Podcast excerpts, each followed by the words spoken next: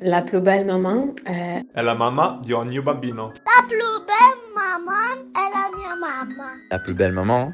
Ovviamente la mia ragazza. È mia mamma. La più bella mamma sono io. È tua mamma. La più bella mamma sei tu, non vedi? La più bella mamma sei tu. Benvenuta sul tuo podcast. Sono Natalia, la voce italiana della più bella mamma, un podcast creato in Francia da Louise Goury. In questo spazio ci confrontiamo con donne che sono anche mamme e con professionisti dell'infanzia, perché il tuo ruolo di mamma è così importante per la società e perché ti meriti del tempo per te, ti offro un momento di condivisione per rendere più leggero il tuo quotidiano. E questa, questo tempo di osservazione è proprio l'unica cosa che ci dice come accompagnare ogni bambino singolarmente.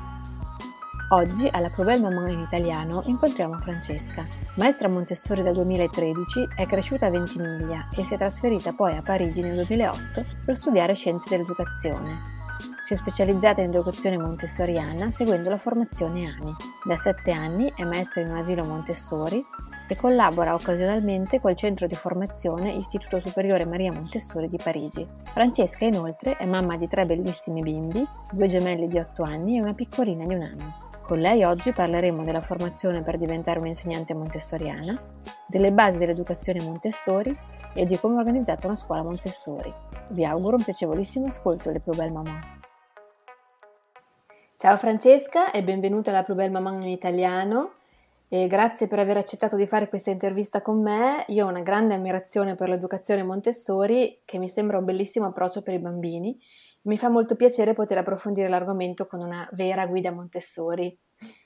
E... Ehm, allora, inizierei eh, chiedendoti un po' di raccontarci la, la tua storia professionale, okay. cioè appunto cosa hai studiato, come hai scelto Montessori e come l'hai scelta rispetto a altri metodi educativi che potevi studiare. Cosa ti ha colpito di più? Allora, guarda, io da quando sono al liceo direi... Ehm ho cominciato ad avere questa passione per il bambino in generale. La cosa che mi affascina da sempre del bambino è questa spontaneità che ha, che ha il bambino e mi sono un po' mh, chiesta come eh, mantenere questa spontaneità il più a lungo possibile. E questa è proprio la, la mia ricerca, è iniziata da qui. E leggendo i diversi approcci e le diverse pedagogie ho deciso di formarmi a quella che per me rispettava di più questo, l'individualità del bambino in quanto essere unico al mondo. E, ed è per questo che ho scelto la Montessori perché veramente tutti i bambini sono completamente diversi, hanno tutti una personalità e, e un ritmo che bisogna saper osservare l'osservare è veramente una delle cose più importanti e, ed è vero che la pedagogia Montessori vuole veramente adattarsi ad ogni singolo bambino e non è il bambino che si adatta alla pedagogia. Mm. Direi che questa è la cosa che mi ha colpito di più. Certo, e quindi hai, hai fatto prima diciamo, un, pro, un percorso più tra, tradizionale, credo, no? come, educa- come, per fare l'educatrice o per fare l'insegnante e poi ti sei specializzata. Sì, esatto. Come che funziona un po' la, la, formazione? Allora, guarda, io subito dopo il liceo ho passato il concorso per entrare in una scuola classica, quindi ho fatto l'equivalente delle scienze dell'educazione, quindi a Parigi Mm-hmm. E eh, subito dopo Scienze dell'Educazione ho fatto la formazione Montessori, quindi un, all'Istituto Superiore Maria Montessori, che è l'istituto eh, AMI, quindi riconosciuto internazionalmente. Ehm, e, e, subito dopo ho iniziato a lavorare una, in una scuola, quindi sono ormai sette anni che lavoro in, in una scuola in quanto guida e sono anche direttrice pedag- pedagogica nella scuola. Ok, e, ehm, credo sia interessante anche per chi ci ascolta capire un po' appunto da dove viene questo, questo metodo Montessori e credo eh, sia importante partire proprio dalla figura di Maria Montessori. Ci racconteresti un po' chi era e cosa ha fatto in breve ovviamente, perché credo abbia fatto tante cose nella sua sì. vita. Allora, guarda, la Montessori, eh, Maria Montessori è nata, è italiana già, è nata nel 1870 quindi vicino a Roma, da una famiglia che direi abbastanza classica all'epoca, quindi eh, la classica donna a casa, l'uomo che lavora. E lei comunque è una figura molto femminista, una femminista proprio da, da avanguardia e quindi decide di studiare medicina, poi antropologia ed è tra l'altro una delle prime donne laureata in medicina in Italia. Infatti ha un approccio del bambino e della pedagogia che sono in generale molto scientifiche. Mm-hmm. E prima di aprire la, la, prima casa dei bambini, che comunque l'ha aperta nel 1907, ha lavorato, eh, ha comunque cominciato a lavorare con dei bambini eh, che han, con difficoltà di apprendimento. Il suo metodo è proprio nato così. Quindi, in primo luogo, in questo primo luogo qua di applicazione, sempre a Roma, si è resa conto con le sue prime osservazioni che il bambino, che sia un bambino con difficoltà, eh, in questo caso erano dei bambini con difficoltà, avevano bisogno di, man- di manipolare delle cose, di avere del materiale.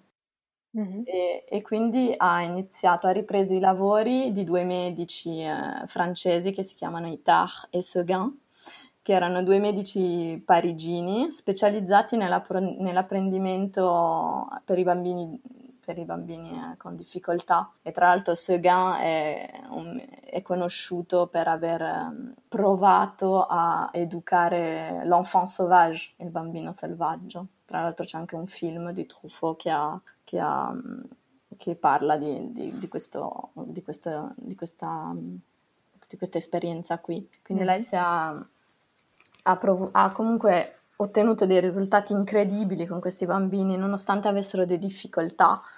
E all'epoca è riuscita a fargli passare l'esame di quinta elementare. Questi bambini qua che comunque avevano delle vere vere difficoltà e sono diventati tutti lettori e scrittori. Mm-hmm. E quindi eh, dopo ciò il, il sindaco di Roma gli ha chiesto di creare e di occuparsi di un quartiere di Roma che è il quartiere di San Lorenzo, che all'epoca era un quartiere veramente popolare, nel quale vivevano un sacco di operai, erano la maggi- per la maggioranza tutti analfabeti e quindi le hanno chiesto di occuparsi dei bambini di questa gente qua. Mm-hmm. Le hanno chiesto di creare un luogo per dei bambini di, di età prescolastica, perché prima gli asili non erano l'età della scuola iniziava a sei anni e non prima. E quindi la Montessori ha creato questa, quindi la prima casa dei bambini nel 1907 quindi portando il materiale che aveva, che aveva già iniziato a fabbricare per questi bambini con difficoltà di apprendimento e l'ha messa a disposizione di bambini non in difficoltà. Ed è a questo momento qua che si è resa conto che eh, effettivamente il materiale era incredibile perché eh, faceva miracoli sui bambini in difficoltà e faceva ancora più miracoli con i bambini eh, normali, diciamo, mm-hmm. dai 3 ai 6 mm-hmm. anni e quindi c'è state queste famose scoperte come eh, l'esplosione della scrittura per i bambini verso i 4 anni, eh, l'esplosione della lettura molto autonoma e spontanea dai bambini. Quindi il suo grande postulato è eh, di far fiducia al bambino e di osservarlo e rendersi conto che spontaneamente non, sono, non c'è bisogno di eh, inculcare apprendimenti, ma dandogli del materiale il bambino impara da solo. Certo. Quindi subito dopo questa prima scuola, ovviamente il suo metodo è iniziato a diventare famoso in tutto il mondo, ha iniziato quindi a formare le maestre, eh, prima ovviamente in Italia, ma poi nel mondo intero, è stata chiamata negli Stati Uniti ehm, e, e, poi c'è Mussolini che ovviamente era il periodo del fascismo, quindi Mussolini voleva assolutamente che la Montessori rimanesse in Italia e che tutte le scuole fossero Montessori, però lei ha rifiutato di collaborare con Mussolini e se n'è andata dall'Italia molto presto. Mm-hmm. Se n'è andata dall'Italia durante il fascismo e è stata parecchi anni in India, veramente tanti tanti anni in India, nei quali ha scritto comunque parecchi libri. E fino, quel, fino all'India eh, la sua educazione era, era centrata sui bambini di 3 ai 6 anni, dai 3 ai 6 anni.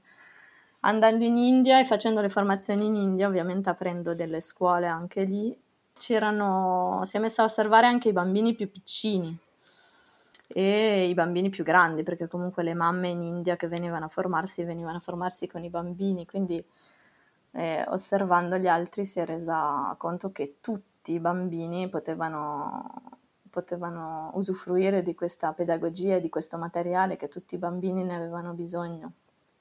Mm-hmm. e quindi negli ultimi anni, dopo l'India, è tornata in Europa, è stata un, qualche anno in, in Spagna e per finire gli ultimi anni della sua vita in, in, Olanda, dove tra l'altro è morta, e ha fondato lei stessa l'Associazione Monte- Montessori Internazionale. Ed è l'unica okay. cosa, tra l'altro, che ha fondato perché il nome eh, Montessori non è stato depositato. E, e, è un grande problema, tra l'altro, perché tutti possono dire ehm, che, sono, che, che, hanno una scuola Montessori anche se non è vero. Non so uh-huh, uh-huh. Il certo. nome non è protetto. Certo. Ci racconteresti un po' invece quali sono i, i principi cardine dell'educazione Montessori, cioè i principi che per te sono i più importanti?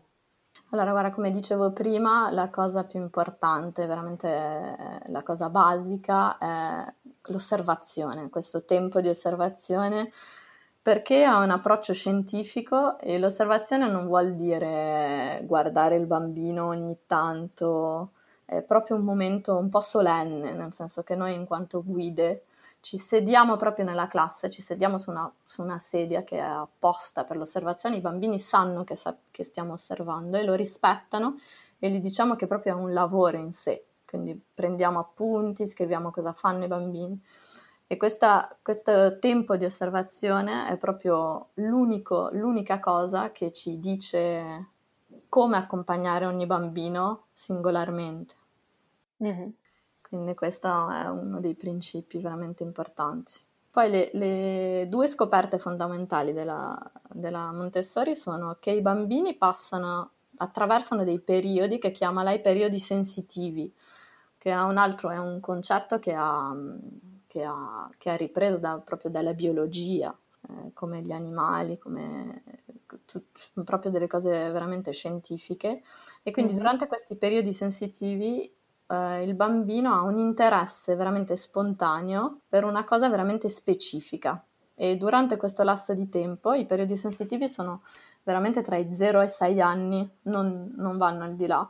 E durante questi periodi hanno una, una, veramente una, una, fame particolare per qualcosa e in questo periodo qua che eh, gli si presenta del materiale o, e hanno un apprendimento facile senza, in pratica non, non, bisognerebbe neanche usare il termine apprendimento, nel senso che la cosa si impara da sola e quindi ci sono diversi tipi. Il primo periodo sensitivo è quello dell'ordine, che è uno dei più importanti, e quindi il periodo dell'ordine inizia proprio in, nell'utero e finisce verso 6-7 anni e ha questo bisogno veramente del bambino eh, di di avere un ordine intorno a sé per creare l'ordine interno ed è per quello che si propongono dei, degli ambienti ai bambini molto organizzati che sono sempre uguali.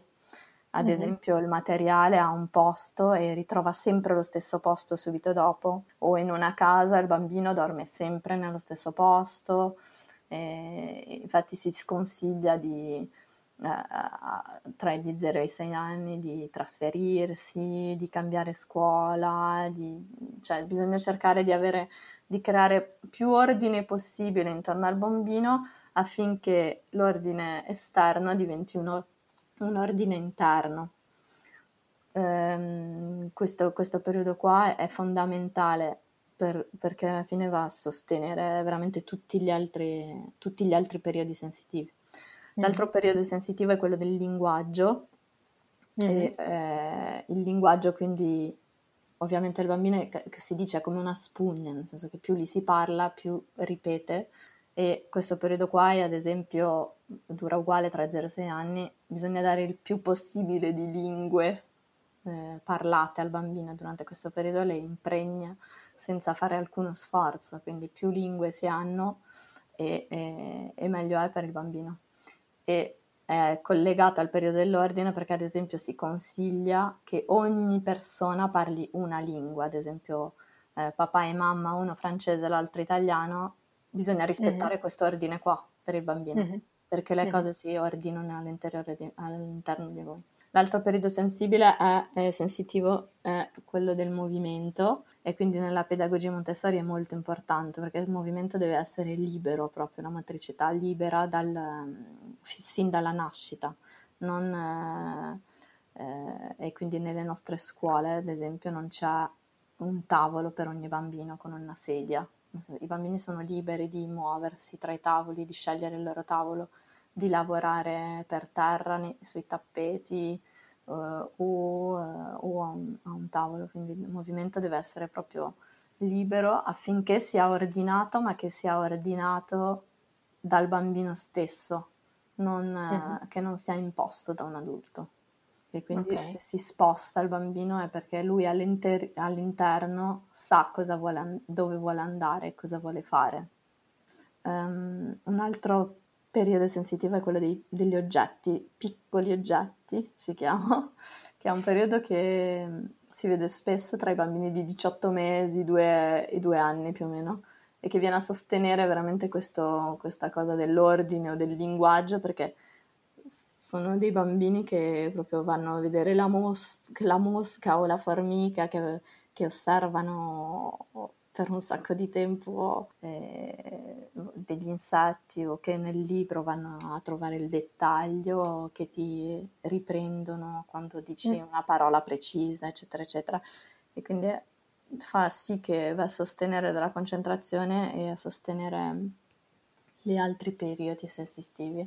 Um, e poi c'è, c'è quello del periodo sensitivo sensoriale, quindi mm-hmm. una cosa cardine anche, nel senso che ogni apprendimento non è un vero apprendimento se non è passato attraverso i sensi e attraverso il corpo. ed è per questo che tutto il materiale il bambino manipola qualunque cosa, che sia il linguaggio, la matematica, eh, la geografia, eh, tu, tutto è, è, è, manipolabile e deve avere una percezione sensoriale per poter veramente essere compreso dal bambino. E l'ultimo periodo sensitivo è quello della socializzazione, che è l'ultimo, viene verso 5-6 anni, perché si vede proprio che il bambino prima dei 5-6 anni è, è rinchiuso su se stesso, un po' vive la sua vita, ha una concentrazione diversa e è molto quasi, quasi in meditazione quando, quando lo, lo, si vede in attività, il piccolo mm-hmm. bimbo. Invece a partire dai 5 anni è come se si svegliasse e che avesse un'illuminazione, che si rendesse conto che esiste il resto del mondo. E quindi va verso gli altri bambini e si dice: Ah, ma questa cosa che facevo da solo la potrei fare con te. E, ah, ma questa cosa che facevo da solo potremmo farla insieme, farla per tutti gli altri. E quindi c'è questo, questo, questa cosa spon- di spontaneità verso l'altro che non, che non era proprio visibile prima e che la cosa straordinaria è che se si lascia veramente fare il bambino c'è un altruismo spontaneo, un altruismo sì. vera, vero. Ecco, tutto, questi sono tutti i periodi sensitivi, che è una della, veramente delle grandi scoperte. L'altra sua scoperta è quella della mente del bambino, che dice men- che cataloga di mente assorbente, che è inconsapevole mm-hmm. prima dei tre anni e che diventa poi consapevole dopo i tre anni. Inconsapevole vuol dire che il bambino prima dei tre anni ed è lì dove bisogna veramente fare molta attenzione al mondo che li circonda, eh, si impregna di tutto, cose positive o negative, quindi bisogna veramente avere un ambiente intorno molto protetto. E invece dopo i tre anni eh, la mente diventa detta consapevole e quindi si vede già che il bambino inizia a fare un po' ad avere i suoi gusti, ad avere le sue preferenze, e a mm-hmm. cercare di mettere dell'ordine nei, di tutte le cose aveva, nelle quali si era impregnato prima dei tre anni. Come se prima dei tre anni si impregnasse di una marea di cose e che tutte questa marea di cose fossero completamente nel disordine nella sua testa e dopo i tre anni con questa trasformazione inizia un po' a catalogare e a mettere dell'ordine in tutte queste percezioni che che ha vissuto durante i primi tre anni della sua vita. Bene, no, immagino ci siano molte altre cose da dire su- sulla, sulla teoria, ma eh, adesso gi- giustamente diamo giusto un- un- un'idea delle cose principali. Sì. Invece ti volevo chiedere, ehm, per far capire un po' anche ai genitori che ci ascoltano, com'è che è organizzata la scuola a livello proprio, cioè c'è l'asilo, poi le elementari, è come la scuola tradizionale o è un po' diversa? E fino a che età c'è o fino a che età potrebbe esserci la scuola Montessori? Sì, allora guarda, è abbastanza diversa dalla scuola tradizionale. Ehm, c'è l'asilo nido, inta- che non Mhm. ha l'asilo nido, quindi sarebbero, ci sono due ambienti. Cioè, L'ambiente è quello, lo chiamiamo ambiente, ma sarebbero le classi tradizionali.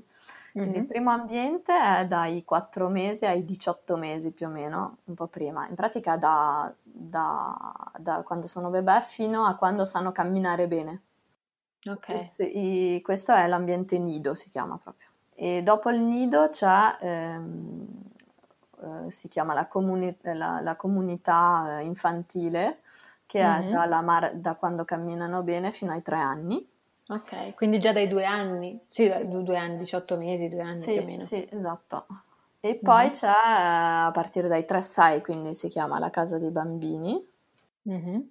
E, e quindi ovviamente dei- dopo, dopo i 3-6 si passa alla scuola primaria e eh, le elementari sono anche diverse perché i bambini sono insieme dai 6 ai 12 anni, quindi una grande Ok. classe di, di età mista. Poi c'è la media, la scuola media che è eh, diversissima perché eh, lei ha immaginato come scuola media una fattoria autogestita da degli adolescenti. Wow. E, mm, dopodiché c'è il liceo, e dopo il liceo è praticamente un centro di ricerca, quindi veramente, veramente diverso. E Mhm. quindi già, nella, mm, e nella casa dei bambini e, e comunque in tutte le classi la, la cosa fondamentale è che le, le età siano miste, quindi i bambini sono insieme, dai, per esempio la- dai 3 ai 6 anni, quindi c'è un terzo della classe che ha 3 anni, un terzo della classe che ha 4 anni, un terzo della classe che ha, che ha 5 anni, che avrà 6 anni alla fine dell'anno. Ok. Ma, eh, ma a livello pratico poi, cioè, esistono anche le medie licei? Perché io ho visto, poi non so, in- a Parigi, io vedo a Parigi, ma anche in Italia spesso magari si trovano le elementari, l'asilo, cioè quelle che Mhm. sono, eh, ma, ma è molto difficile trovare le medie e le superiori, o no? O ci sono in città grandi? Allora, guarda, in, eh, in Francia si sta sviluppando sempre più e ad esempio la scuola media, ce ne sono già due comunque a Parigi, però ovviamente Mhm. non sono esattamente quello che aveva immaginato lei perché non c'è una fattoria a Parigi. La fattoria a Parigi. E soprattutto l'altra cosa che, che non ho detto, ma che è fondamentale in teoria nella scuola media che aveva immaginato lei, è che i Mm. bambini siano in, um, in internat, cioè che dormano lì. Ah, ok, alle medie. Sì, Mhm. che proprio sia una specie di collegio, si dice in Mhm. italiano. Il collegio è proprio vitto alloggio e si autogestiscono proprio dalla A alla Z durante la settimana, si, si dicono, beh, eh, tu sei quello che gestisce la spesa oggi, tu sei quello che gestisce la cucina eh, e proprio si fanno il formaggio, vendono il formaggio, si tengono i loro conti. Eh, non è, si responsabilizzano un casino. Esattamente. sì. Vabbè, è interessante. Sì. Poi non so appunto nella pratica bene come le, le attuino, però sarebbe... guarda, eh, negli Stati Uniti o anche nel nord dello- dell'Europa, Svezia, Finlandia, tutti questi posti qua ce ne sono tanti e Mhm. funzionano molto molto bene. Ah, dai, Sì. che forte. Mm. E mm, invece, sempre per avere un po' un'idea, per chi non la conosce, ci racconti come si svolge una giornata nel tuo asilo? Quindi noi parliamo dell'asilo perché tu lavori all'asilo, ma cioè nel... come si chiama l'asilo? Adesso ho sbagliato il termine sicuramente. Da casa dei bambini. Ah no, casa dei bambini, ecco. Sì. Come, come, mm, appunto, come organizzata una giornata lì, più o meno? Sì. Allora, guarda, i bambini arrivano tra le 8.45 più o meno e eh, hanno un lasso di tempo eh, che, che gestiscono come vogliono fino alle 11.30 più o meno. Durante questo tempo qua, eh, perché devo spiegare più o meno come è fatto dentro un ambiente Montessori, ci sono ovviamente tutto il materiale Montessori che è suddiviso in quattro aree C'è Mhm. la vita pratica, c'è il materiale sensoriale, il materiale di linguaggio e il materiale di matematica. E la guida Montessori, il nostro lavoro è di presentare il materiale, cioè di far vedere come funziona il materiale affinché il, po- il bambino poi possa lavorare da solo. Mhm.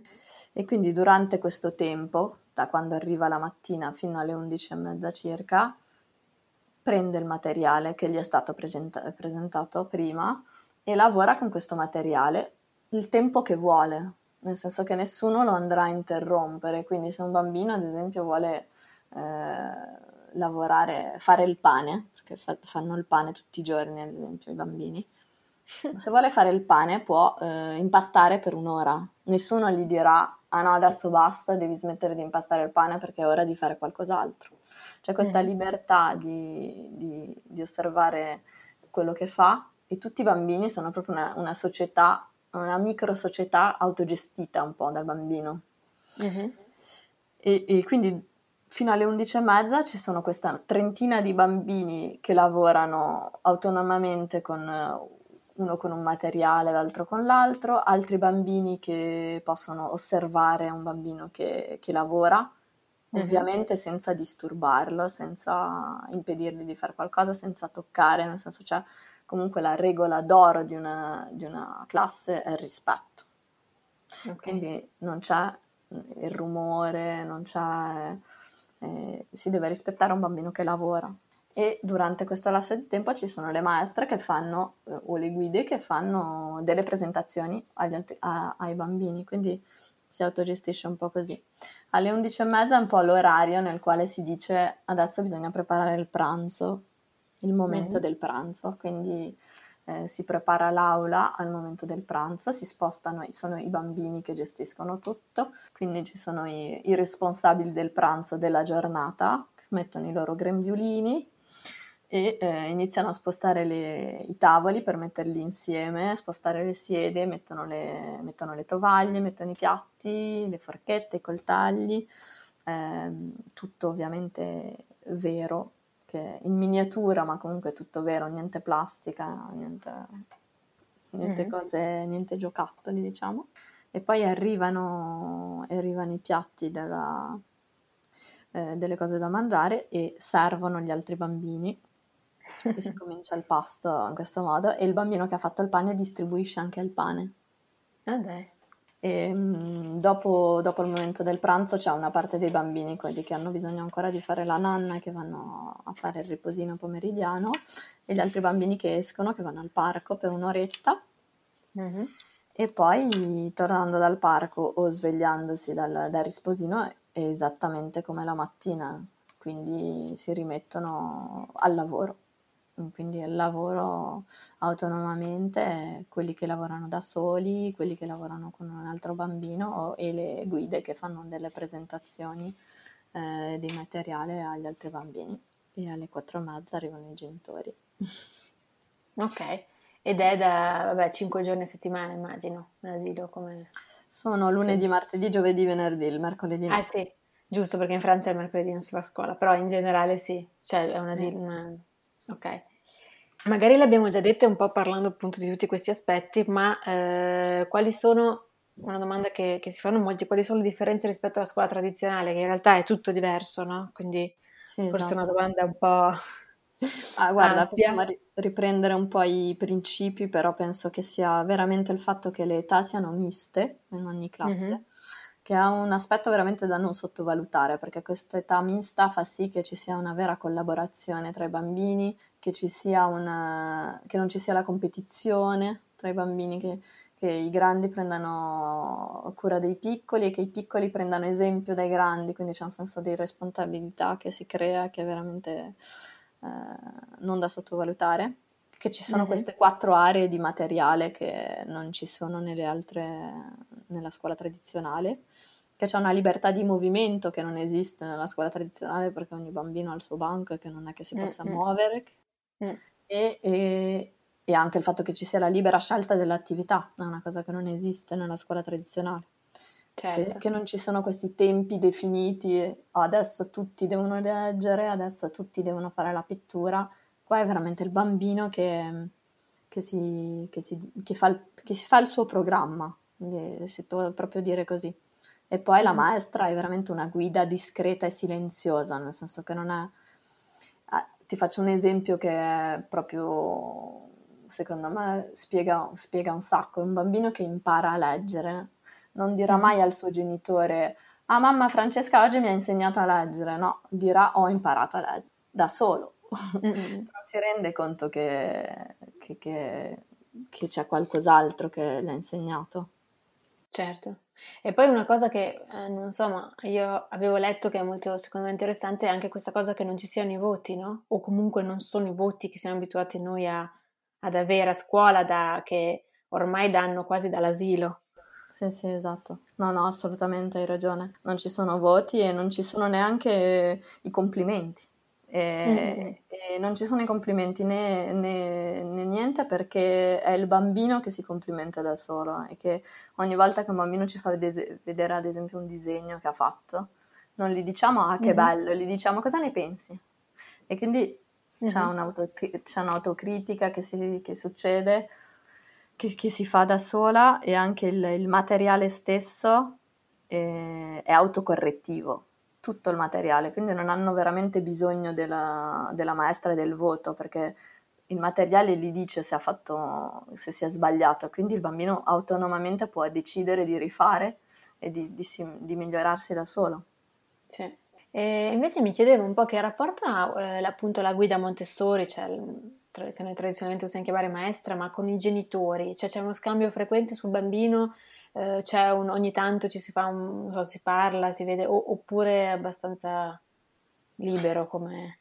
Allora, ci sono dei, degli appuntamenti biannuali solitamente con i genitori nel quale si, si parla ovviamente di, di, come sta il bambino, eccetera, eccetera, ma eh, è vero che rimaniamo molto discreti sulla giornata, nel senso non tutti i giorni non andiamo a dire ah oggi ha fatto questa e questa cosa, perché è un po' il giardino segreto del bambino, quindi è il bambino mm-hmm. che dirà al genitore eh, cosa è successo, cosa ha fatto, mm-hmm. oppure non gli dirà niente, ma noi, eh, se no ovviamente due volte l'anno comunque parliamo con i genitori, facciamo un sacco di penso che la nostra più grande funzione sia quella di spiegare ai genitori la pedagogia e quindi facciamo cinque riunioni comunque durante l'anno nel quale gli spieghiamo nel dettaglio ogni area del materiale.